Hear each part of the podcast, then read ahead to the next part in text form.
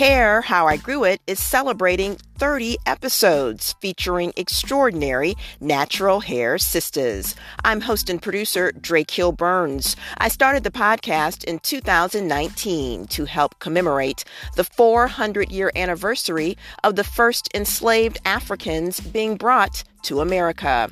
Since then, Hair How I Grew It has become more meaningful because when COVID 19 shut down salons and kept sisters home, many had to deal with their naturals for the first time on their own. Missed out on the show that's been named one of the top five natural hair podcasts of 2021? Here's a Hair How I Grew It rewind.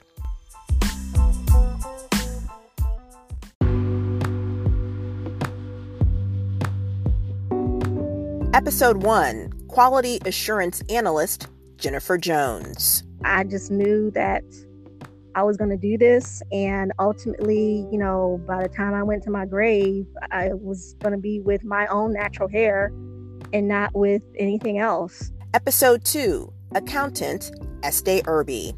Mommy saw me for the very first time and she says, Well, where your hair looks nice, but it looks like you got a bunch of worms sticking out of it. I said, Well, you know what, mommy? Those worms aren't moving. We're good. Episode 3 Retired Judge Carla Moore. It's difficult to know exactly how the public felt because, I mean, who's going to tell the judge, I don't really like how your hair looks? Just saying.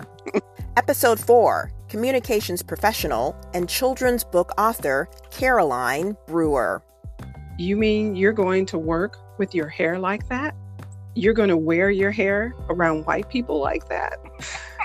and I just said, Yes, I am. And I picked up my purse and I walked out the door.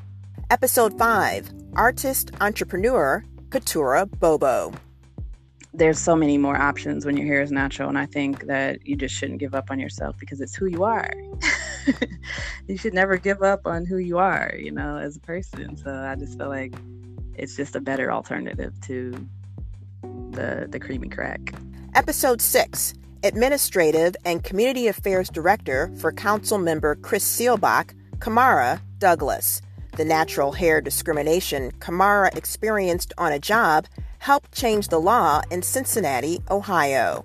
Not only did I super perm my hair, I it like it fell out. So I remember having to get all of my hair chopped off, and then it was like in a weird um, bowl cut where it looked like a friar from the church. Episode seven: Speaker, author, and patient advocate Tamika Felder. How dope is that to be able to look at your hair and not think of everything wrong with it and how you have to manipulate it to look like people that don't even look like you. Episode 8 Communications Specialist Christian. I still know that there are places and pockets of people that do believe that natural hair will uh, keep you from getting a promotion or even keep you from getting a man. Um, Episode 9 Domestic Engineer Doreen Hodge. When I was growing up, I didn't have cartoons with little girls that look like me. My books um, didn't feature little girls with afros.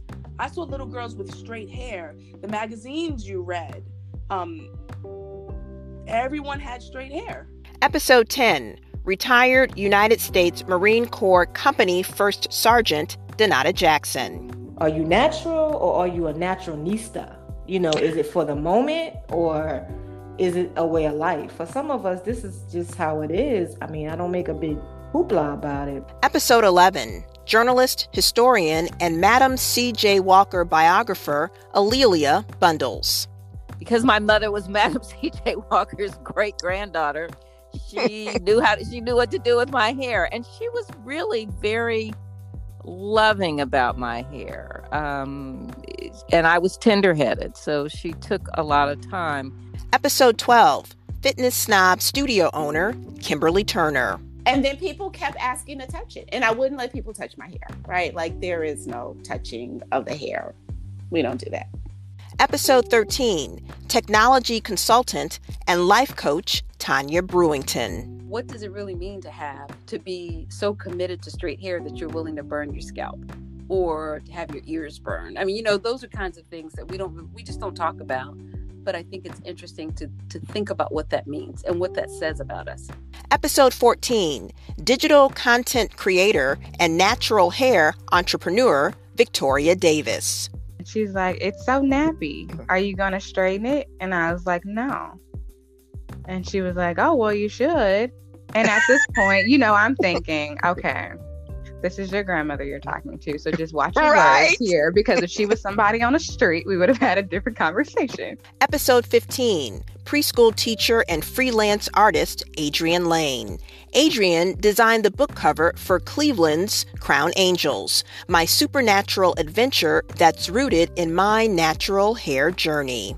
When you're natural, it's it's kind of like showing that you're allowing that authenticity to come through. Like something has occurred where, okay, yeah, I'm okay with being more with who I am. So, no regrets. Episode 16 Executive Vice President, External Affairs for the Columbus Zoo and Aquarium, Janelle Coleman. The doctor referred me to a dermatologist, and the dermatologist said, You have alopecia. and I was like, What is that? Episode 17 Medical Device Sales Representative Stephanie Graddick. Everyone loves, loves, loves the natural, which kind of makes me feel a little salty because I'm like, so y'all would just let me walking around here looking any kind of way, and now y'all just telling me that you like the natural. I'm like, well, what did you think about me before? Episode 18 Cardiac Clinical Specialist Ashley Moore. I think that the trauma was was so strong um, for me that there are segments that I, I truly don't really remember. I, I don't know if I wasn't able to care for my hair, if I forgot it, if I was just so in shock, if I didn't want to do anything that reminded me of her. I don't know. I just know that I wasn't able to.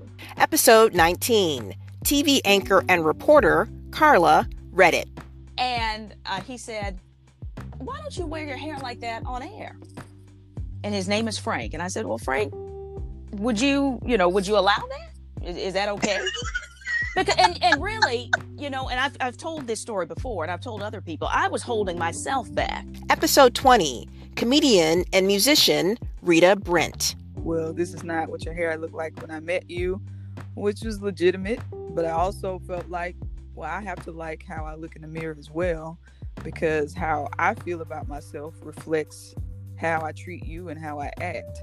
And so um, he begged me, literally begged me to get a relaxer again. Episode 21 Communications Director Lawanda Tony. And she was just like, Why would you do that? Why would you do that? You were you were such a pretty girl. Why would you do that? And I was like, she was like, You don't want a promotion. You don't want people to consider you moving up in the organization. I just don't understand why you would do that. I was devastated. Episode 22 Family Doctor Sabine Paul Yee. Dr. Paul Yee is a CentraState physician. If you choose to do this and you've embraced your natural hair, there's something to be said for that. Um, and so, yes, I agree with you. I am better. I am able to bond with my patients of color because of it, and and and because you know I don't have to pretend to being someone that I'm not.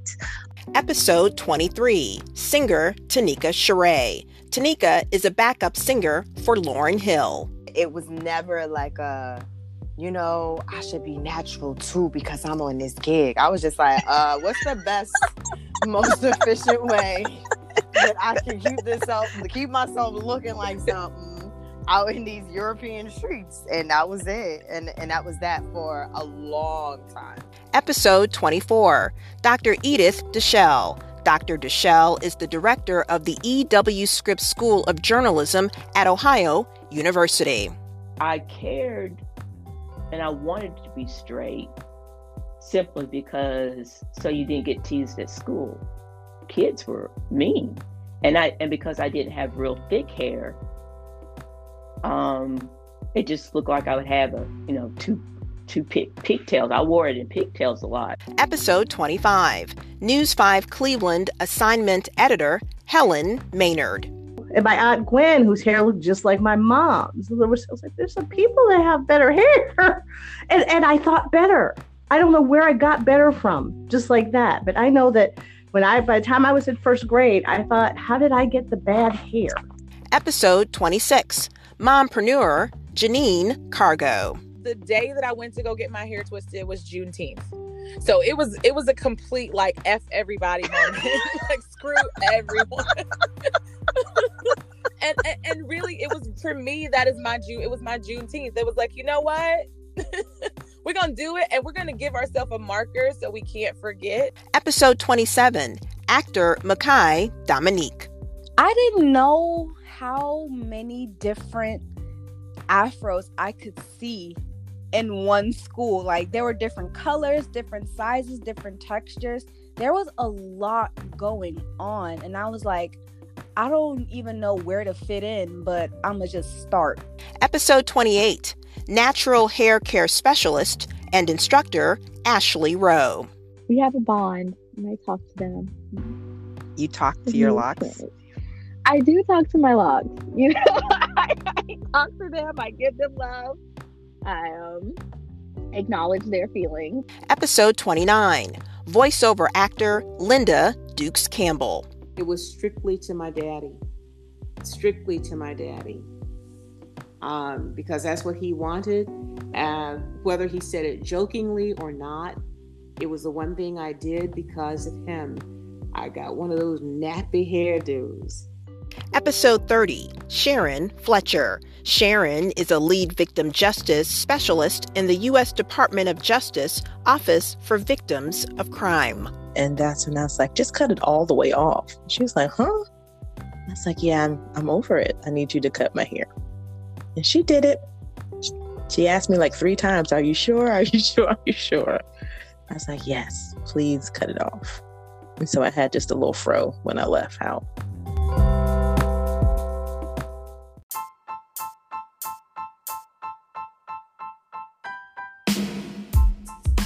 So proud to call these ladies my natural hair sisters. Welcome to the most rewarding experience of my professional life. Here's to 30 more.